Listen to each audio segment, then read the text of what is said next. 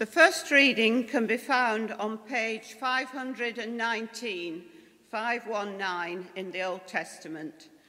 It is taken from the Psalms, Psalm 34. I will bless the Lord at all times. His praise shall continually be in my mouth. My soul makes its boast in the Lord. Let the humble hear and be glad. O magnify the Lord with me, and let us exalt his name together. I sought the Lord, and he answered me, and delivered me from all my fears. Look to him and be radiant, so your faces shall never be ashamed. This poor soul cried and was heard by the Lord and was saved from every trouble. The angel of the Lord encamps around those who fear him and delivers them. O taste and see that the Lord is good. Happy are those who take refuge in him. O fear the Lord, you his holy ones, for those who fear him have no want. The young lions suffer want and hunger, but those who seek the Lord lack no good thing. Come, O children, listen to me. I will teach you the fear of the Lord. Which of you desires life and covets many days to enjoy good?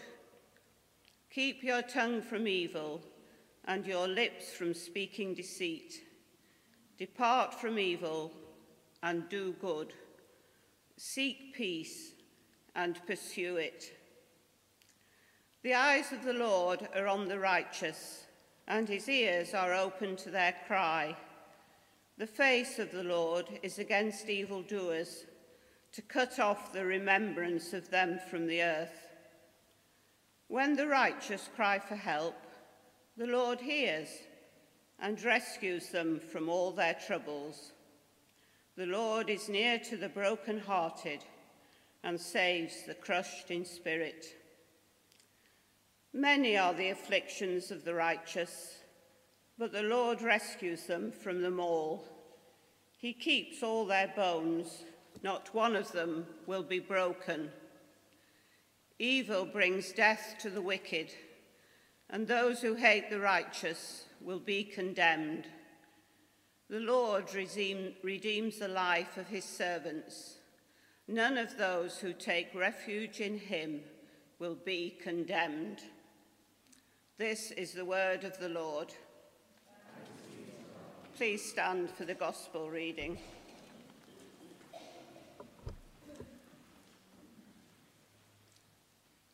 The gospel reading may be found on page 9.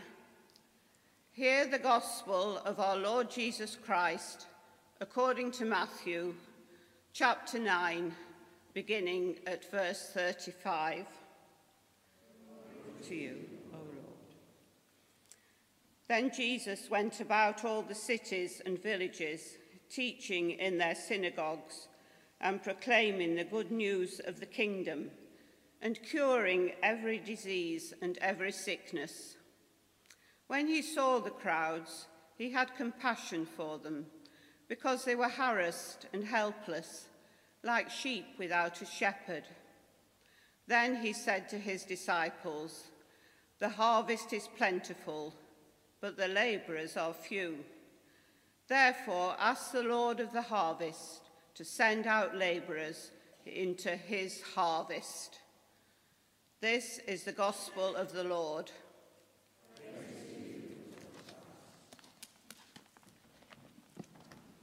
Be seated.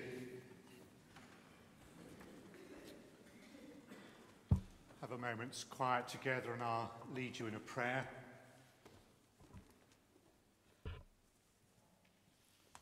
Taste and see that the Lord is good.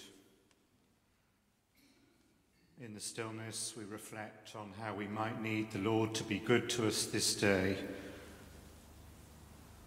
And as we're still in the stillness, we ask Him to be good to us.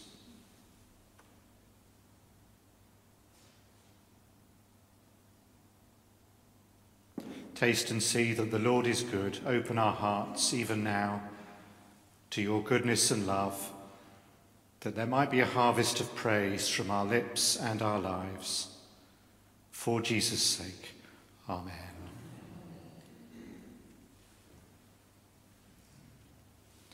As my prayers indicated, the text uh, for today's reflection it's going to be a little bit different, a little bit of an advance heads up health warning for you, is taste and see that the Lord is good. Who, want, who wouldn't want to know, indeed, that the Lord is good? But if you hold that verse in your mind, perhaps even to stop at the first part of it, taste, oh, there's an interesting injunction and command. And what better one to have on a harvest Sunday? Oh, taste. I'm sure we're all aware of that great um, edict that's issued in our healthcare magazines and in doctors' surgeries the five a day, or the five fruits that we need to have. I'm sure you know the one about the chap who goes to the doctor and who's having a little bit of a health checkup, and the doctor says, Well, sir, what you need to do is stop red meat and stop red wine. That's the best thing for you. What's the second best thing for me, please? Apparently, it's meant to be five a day that's good for you. Some dietitians are actually saying that we shouldn't just have five a day, but that we should have five colours on our plate a day. And so, if the scriptures teach us to taste and see that the Lord is good. There is actually something quite fundamentally profound about tasting good food that we might sense that the Lord is good to us. I don't want to change Holy Scripture, but before we taste and see that this food is good for us, we might like to reflect with our mind's eye and our imagination that we can see the colours of the food and reflect too on the Lord's goodness. I've got a little handout to give to you later on if you want to uh, be reminded of some of the health benefits of the food I'm going to mention now, and also some of the scriptures that we're going to look at. I've not given it to you now because you won't listen to me. You'll be reading the handout as we go through. I know all the tricks. Yeah. But here they are, without further ado. We've got all the colours you're meant to have on your plate. I mean, knowing my luck, there's probably going to be a dietitian or professor of food science in the audience, in the congregation. But this apparently is what they tell you. You've got to have, you've got to have green colours. You've got to have orange colours. You've got to have red colours. You, interesting, this one, you've got to have whites as well. And you've got to have uh, your purples and your blues. I was struggling to think now what's a blue food, but actually you get purple and blue.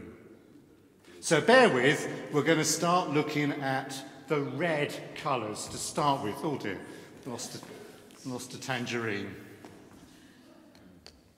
No, won't do that. So you got your tomatoes, you got your radishes. I have to say, if you wash the radish and dip it in a little bit of salt, and woof it down, that's good for you. Not too much salt. The trouble is, though, it tastes better with more salt, doesn't it? The reds, apparently on the colour spectrum of food science, contain the most nutrients. So when you see red, what, what do you think about? Taste and see that the Lord is good.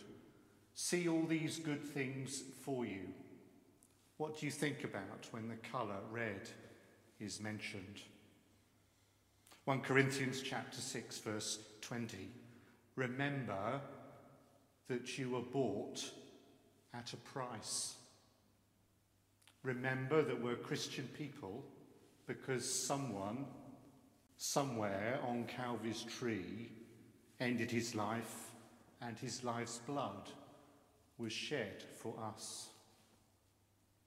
Sometimes you have this phrase, it's often used in the media now, where they're just such entitled people. And sometimes you can almost see it as people walk in a room, as if they kind of own the place. Christians should be those that live not the entitled life, but the indebted life. Because someone somewhere tasted death. His blood was shed for us. Actually, if you think about it, all things spring from that. And the dietitians would tell us that the red foods contain the most nutrients for us. So we've got red, and then we've got the orange and the yellows and the tangy citrus foods. Now, apparently, vitamin C, fruits, all the kind of zesty, tangy things help blood flow, help prevent strokes, and are actually good for you. I've been with some people in a pub who, when you've had a G&T with lemon or even lime, lime's actually good for you. I won't tell you what ailment helps li- limes help you with because that wouldn't be appropriate in church. But lemons, actually, some people take the, the lemon thing out of your G&T once you've finished it. You go like that. I just love lemon. Most of us don't love the tangy citrus taste. And most of us don't love what I would call the tangy taste of trials in life. So when you're sensing something sharp on your taste buds, what about the trials and difficulties of life? So, James chapter 1 Count it pure joy when you face trials of many kinds. Of course, in extreme situations, This is quite literally unpalatable and would need careful handling. Perhaps wraparound care of prayer and counsel from people who understand. But most people don't grow in life with a little bit of difficulty. I think that's one of the reasons everyone's catching colds at the moment. The whole world's been sanitized with fear of COVID And oh, let's get back into the world. And the first thing that happens, it's a trial of a bug. Consider it pure joy, my brothers and sisters, when the tangy taste of life brings to you difficulties and trials. It's simply there, not that you might just build up immunity, but you'll grow strong as a Christian person. Christian people shouldn't strut around as entitled people. Christian people neither should walk around as wimps spiritually.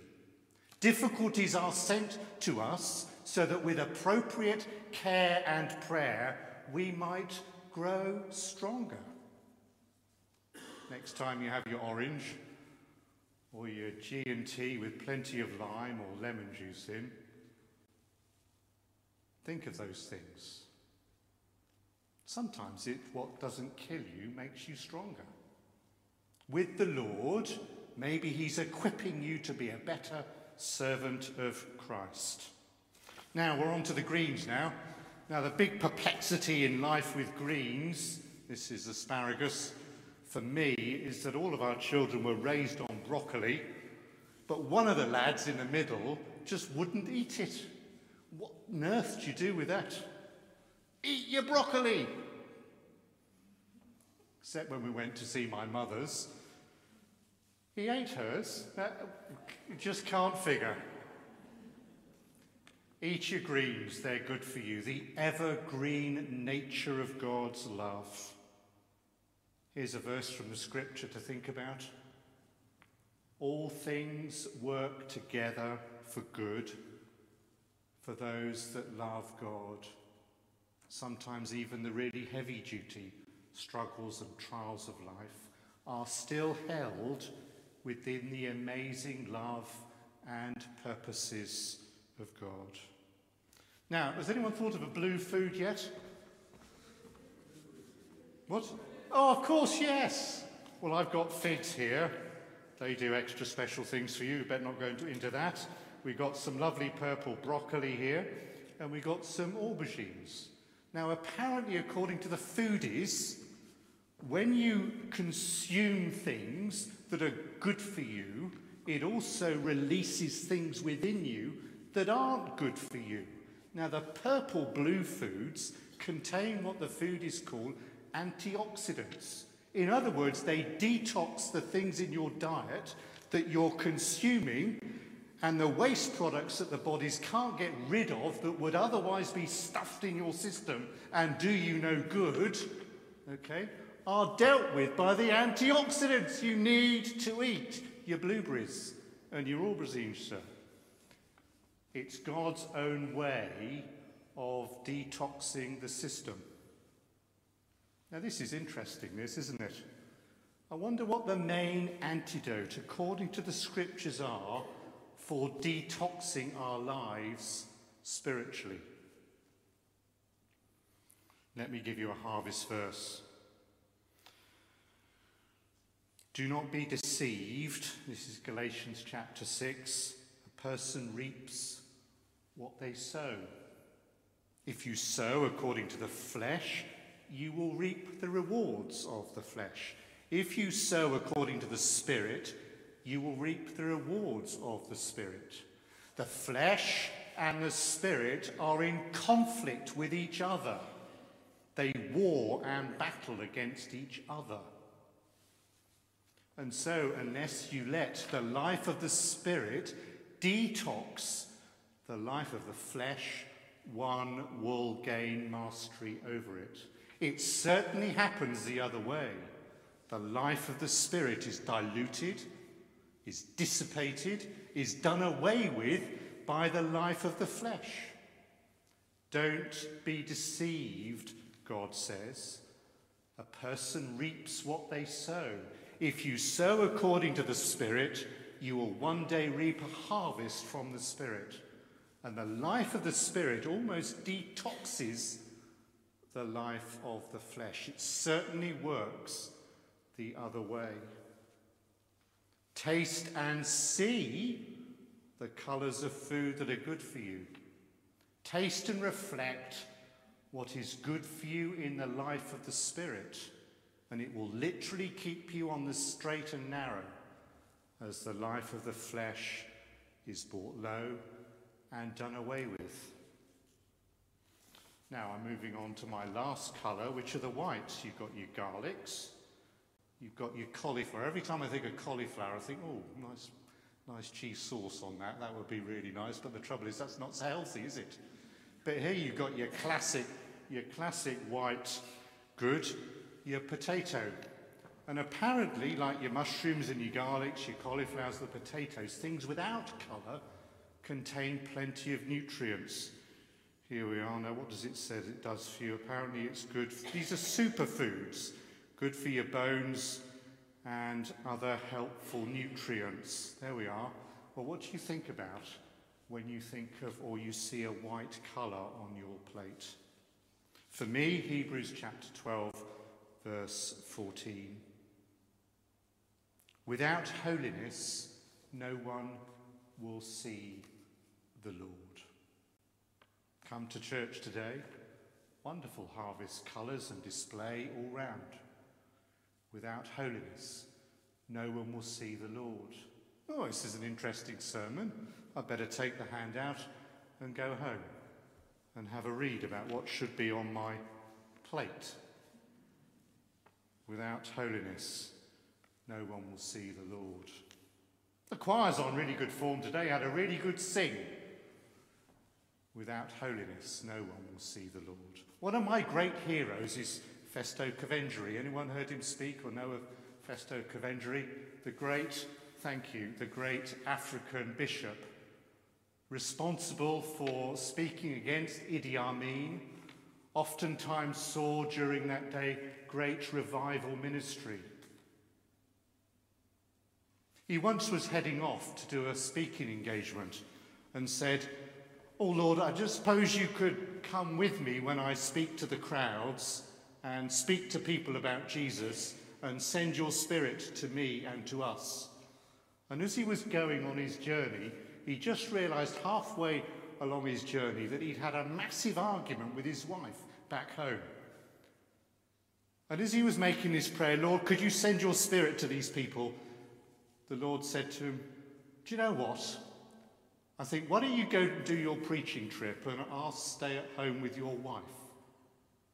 And the Spirit can stay there with her. Festus said, Okay, Lord, I better go back and make it up. Without holiness, no one will see the Lord. Sometimes we do need to remember that simply going through the motions, however that might be for us, doesn't mean it's going to happen. But revival and rejuvenation and proper spiritual vitality, just like a good food, just like a good meal, will come to each of us when once again we come to the Lord and taste and touch and see his holy presence. Lord, this is me. I need your grace. I need your goodness. I come now to receive from you your holy presence. Live a life that's indebted to the Lord. Live a life that faces trials when they come our way with care and prayer with other people, remembering through it all the evergreen nature of God's love, who works everything together for good, and so according to the Spirit, the only thing in God's armory that dissipates and causes the flesh to be done away with.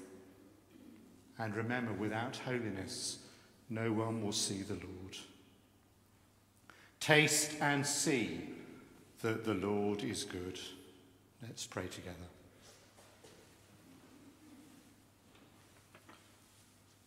Father, we thank you for good food to eat and enjoy, for the sights, the colours, and the smells many of us take for granted. We want to be your harvest people and live lives that one day will gloriously reveal that Jesus Christ has meant so much to us. Help us, each one, to taste and see that you are good.